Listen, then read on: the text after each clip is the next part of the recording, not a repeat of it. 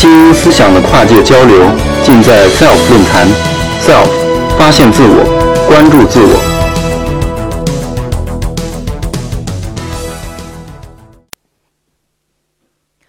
前几天呢，我去一个同学家里玩儿，然后呢，他们家的小姑娘就来问我说：“我怎么才能不让我爸爸每天都能够实时监控我的手机位置信息呢？我如果把我的手机 SIM 卡取下来之后，我的手机还能够定位吗？”我只能够很遗憾地告诉他，取下 SIM 卡之后，手机依然是能够定位的。这是因为我们大家都知道，我们的手机当中定位所采用的是卫星导航定位系统，与我们手机 SIM 卡的移动系统是没有关系的。卫星导航定位系统，刚才已经有一位科学家讲到过了，它是距离我们一群两万公里的星星，它们不会发光，也不会发热，甚至我们用肉眼都没有办法观察到它们。它们就像被图钉钉在我们头顶的上空，为我们提供着位置服务。卫星导航定位系统也简称为 GNSS 系统。在 GNSS 这个俱乐部当中呢，一共有四位 VIP 会员。除了大家所熟知的 GPS 定位系统之外呢，还包括俄罗斯的格罗纳斯系统、欧盟的伽利略系统，以及我们国家自主建设的北斗卫星导航定位系统。北斗卫星导航定位系统是我们国家自主建设的卫星导航定位系统，现在呢正处在一个建设和应用推广的阶段。它由五颗静止轨道卫星和三十颗非静止轨道卫星轨道卫星所组成。三十颗非静止轨道卫星当中呢，包括二十七颗 MEO 卫星和三颗 IGSO 卫星。北斗卫星导航定位系统呢，预计将在二零二零年左右提供一个全球的服务。那么第一个问题来了。在 GNSS 俱乐部当中，各个小伙伴最关心的问题，第一个问题是什么呢？没有错，第一个问题就是我们的频率资源的问题。频率资源是一种国际上所公有的资源，频率资源不是你想用想用就能用，也不是你想买想买就能买的。所有的频率资源，我们都是要向国际电联提出申请，由国际电联来进行划分的。这是因为，就像我们高速公路上的车道上一样，每一个系统它都有它自己的车道，不然的话，大家就有可能会发生一个撞车的情况。在卫星导航系统建始的初始阶段，也就是我们建设相对比较早的 GPS 系统和格罗纳斯系统，那个时候频率资源相对来讲还是比较充沛的，所以它们不存在频率资源的冲突问题。到了北斗系统和伽利略系统建设的时候，频率争夺战就已经是非常的明显了。当时伽利略系统其实提前申请了这一个频率资源，但是大家都知道，后来欧洲出现了一些危机，所以伽利略系统的资金链断了，所以他们当时只是发射了这颗卫星，占用了这个轨位，但是并没有向下发射这一个这一个频率的信号。而根据这个国际电联先到先得的规定呢，就是哪一个国家能够先把这颗卫星发射上去，并且这个卫星一定要向下发射这一个频率的信号。OK，那么以后这个频率资源就是你的了。在这样的情况下，我们突然意识到，2007年的4月17号就是北斗所申报的这个频率资源的一个最后期限了，所以一纸调令，北斗的首颗试验星要求必须提前发射。这在我国的航天史上是非常罕见的。通常卫星的发射只有延迟，没有提前，因为提前会带来一系列的问题。但是经过各个部门的配合之后，为了争夺这一个频率，在四月十四号的时候，这一颗火箭已经成功的在西昌的卫星发射中心准备进行发射了。在四月十四号的凌晨的四点零七分，我们又发现了新的问题，突然发现这个火箭上有一个供气连接器没有按照规定脱落。那这会带来什么样子的影响呢？毫不夸张地说，火箭、卫星，甚至整个发射场。如果在三分钟之内不能解决这个问题的话，都会是灭顶之灾。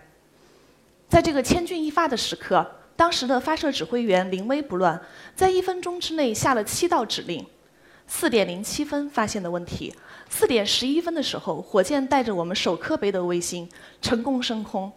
我们在四月十四号发射了这颗北斗的试验星，在四月十五号的时候，卫星实现了变轨，在四月十六号的时候，卫星开始向下发送信号。在距离四月十七号我们申请的频率资源失效之前的二十四个小时，中国正式启用了我们北斗所申报的频率资源，也就此拉开了北斗全球系统建设的帷幕。但是这一个还并不是在北斗的建设过程当中我印象最深刻的卫星。再问大家第二个问题：在一个风雨交加、电闪雷鸣的夜晚，大家喜欢做什么事情？啊，有说睡觉的。就我自己而言，我是比较喜欢在家里看恐怖片，那样比较有感觉嘛。有这样的说法是说，在晚上的时候，雷电和恐怖片更般配哦。那么和雷电不般配的是什么呢？卫星发射，对，这是因为在卫星发射的时候，火箭当中的箭体它充满了燃料，一点点的火花都有可能会引起箭体的爆炸。这不是一个耸人听闻的故事，在一九八七年，美国的大力神火箭就曾经也是在大雨当中发射，它升上天空之后的一分钟之内，就在空中被雷击中了，立刻发生了爆炸。所以，如果通常遇上雷电的时候，卫星的发射是会推迟的。但是在二零一一年的七月，北斗的第九颗卫星，那也是一个电闪雷鸣的天气，但是它却在等待着发射。为什么明知山有虎，而我们一定要偏向虎山行呢？这是因为北斗系统它不是一个单颗卫星，它是一个组网的星座。我们要求每一颗卫星在空间当中都必须要有它的位置，就是说，我们不仅要求把这颗卫星发射到哪一个轨道。我们还要求这一颗卫星发射在轨道当中的既定的位置，所以要满足这样的条件，它必须是有发射窗口的，而这个发射窗口在这一天就是不可多得的发射窗口的一天。如果错过了这一天的机会，我们可能要推迟四个月，甚至推迟一年，才能够迎来一个新的窗口。而北斗系统正在如火如荼的建设过程当中，如果推迟发射的话，整个北斗系统的进程必然会延误。带来的经济损失不可估量，在这样的情况下，当时的指挥部做了一个非常艰难的决定，那就是冒雨发射，在两次雷电的间隙按下了发射键，非常成功。非常幸运的是，北斗的第九颗卫星成功的升空了，也就是在同年二零一一年的年底，北斗开始试运行。现在呢，北斗系统已经发射了二十二颗卫星，我们已经能够为中国以及我们的周边地区提供一个非常稳定的导航、定位和授时的服务。大家可能会问说，北斗系统已经发射了这么多颗卫星，那么北斗到底能够有什么用呢？首先，我们业内有一这样的一句名言，那就是卫星导航定位系统的一个应用，只受制于我们个人想象力的限制。毫不夸张地说。北斗系统作为一个典型的国家重器，它就像我们的水电还有公路一样，是我们社会建设的一个基础的保障。欧盟曾经做过这样的一个估算：如果卫星导航定位系统中断两天，那么将会给整个欧洲带来超过十亿元的经济损失。这是北斗系统的一些典型的应用。呃，这个是藏羚羊迁徙，北斗系统用于保护野生动物。这是在大兴安岭发生火灾的时候，北斗系统能够为营救人员提供一个方位和方向的一个服务。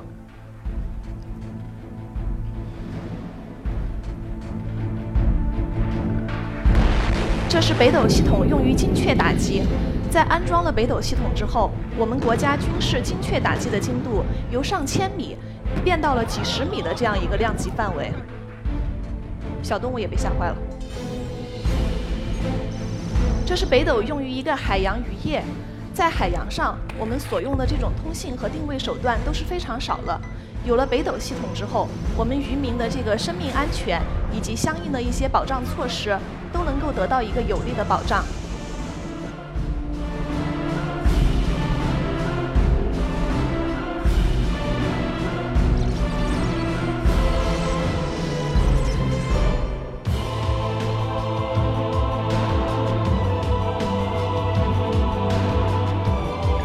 这是北斗系统用于大型的车辆的一个定位和监控，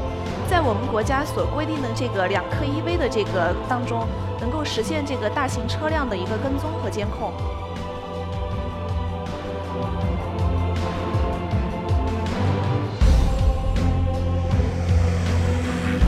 这是北斗系统用于我们的精准农业，在农业现代化当中，我们可以用北斗系统非常轻易的实现一个控制。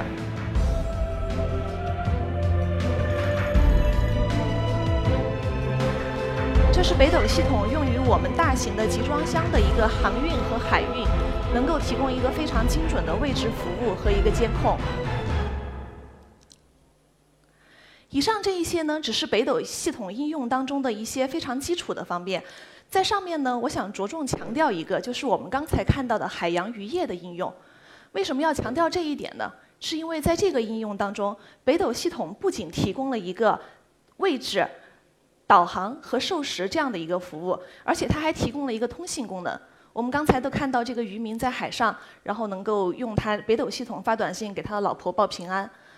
通信是北斗系统有别于我们刚才说的 GNSS 俱乐部的小伙伴当中的。最大的特点，只有北斗系统具有通信功能。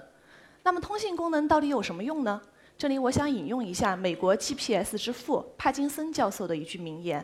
他曾经这样盛赞我们国家的导航通信一体化北斗的这个功能。他说：“既能够知道你在哪里，也能够知道我在哪里，这是一种多么美妙的体验啊！”我再给大家举一个例子，说明一下通信功能到底有什么用。大家都看过《鲁滨逊漂流记》吧？就是一个人飘落到了孤岛上，什么手段都没有。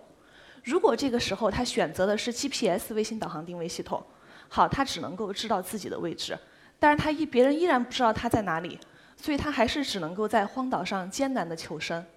如果我们用的是北斗系统呢，那情况就完全不一样了。我们既可以知道自己的位置在哪里，而且我们还还可以将我们自己的位置发送给你方圆十公里、几十公里。几百公里，甚至上千公里的附近的人，相信我，如果你选择的是北斗卫星导航定位系统，你很快就可以在救援船上和你拿 GPS 的小伙伴说再见了。那么我们讲了这么多，北斗系统非常好用，而且可用。为什么现在好像在生活当中，我们大家似乎很少用到北斗，好像还是 GPS 多一点？这都是有历史原因的。GPS 卫星导航定位系统比北斗系统建设早了大约二十年，二十年的历史鸿沟不是我们一朝一夕的技术能够填补的。GPS 系统的应用和技术都已经非常的成熟。举一个简单的例子，GPS 系统它现在的芯片可能大约是两美元左右就能够买到一片，而北斗系统经过我们的大量努力，甚至国家的大力推广，现在北斗系统的芯片价格可能仍然在百元左右，用不起。制约着北斗的一个发展，但是我觉得用不起，并不是制约北斗发展的一个主要的因素，不敢用、不想用，这才是制约北斗发展的一个最基本的原因。虽然北斗系统从诞生到现在，我们已经通过多方面证明，北斗系统的精度和可靠性完全不输 GPS 卫星导航定位系统，但是人们似乎对北斗系统有着种种种种的质疑。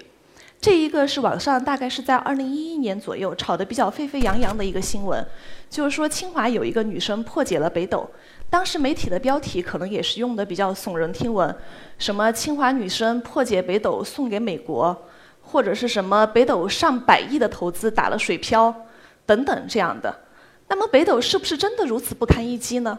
答案当然是否定的。事实上，真正不可靠的是什么？是 GPS 系统。因为 GPS 系统它只对我们开放了明码，而且 GPS 的明码信号在战争的时候，它很有可能会像女人的脾气一样说变就变。美国就曾经在海湾战争的时候对欧盟关闭了 GPS 的信号，欧盟也非常的不满意，所以他们才后来才开始建伽利略系统。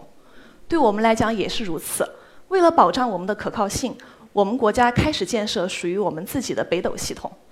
那么我们再回到这个清华女生破解北斗上来讲。她真的完全破解了北斗了吗？当然也不是。他当时做的这个工作，实际上是破解了北斗的明码信号的一个伪码序列。首先，第一点，北斗系统在建设的过程当中，我们为了兼容和互操作的考虑，所以我们的明码设计和 GPS、伽利略都是一脉相承的，并没有什么特殊的设计。我们希望全世界的人民都能来用北斗免费提供的明码服务，不仅是中国的北斗，也是世界的北斗。所以他想破解这一个没有经过加密，也没有经过特殊设计的这个伪码序列，首先它是没有技术难度的。这从科学上来讲，它就是一个简单的信号检测与估计的问题。而且事实上，在二零一二年年底的时候，我们国家已经公布了我们的 ICD，然后我们的明码系统，我们的明码的这个伪码呢，也已经。广而告之，告诉大家，我们希望全球的这个接收机厂商都能够用这个 ICD 文件来生产相应的北斗接收机。那么它能不能够破解北斗？除了明码之外，我们都知道还有均码。均码能被破解吗？首先，破解均码的难度是非常大的，因为均码经过了我们的加密，经过了我们的特殊设计等等。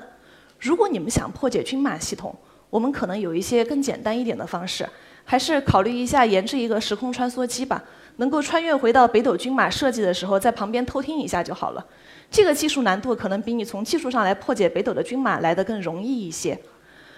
所以大家要相信我们的北斗系统，它是非常的好用，而且是非常的稳定的。最近我的朋友圈里都在刷友谊的小船，说翻就翻。作为一个北斗的科研工作者，我想我和大家友谊的小船应该已经翻得连木头都没有了。这个和体重没有关系啊，这个只是工作性质有关。但是我们相信北斗的这一艘巨轮，在大家的支持下，在我们的不懈努力下，一定可以继续乘风破浪，走向世界。谢谢大家。Self 讲坛由中国科普博览出品，更多精彩内容，请关注中国科普博览公众号。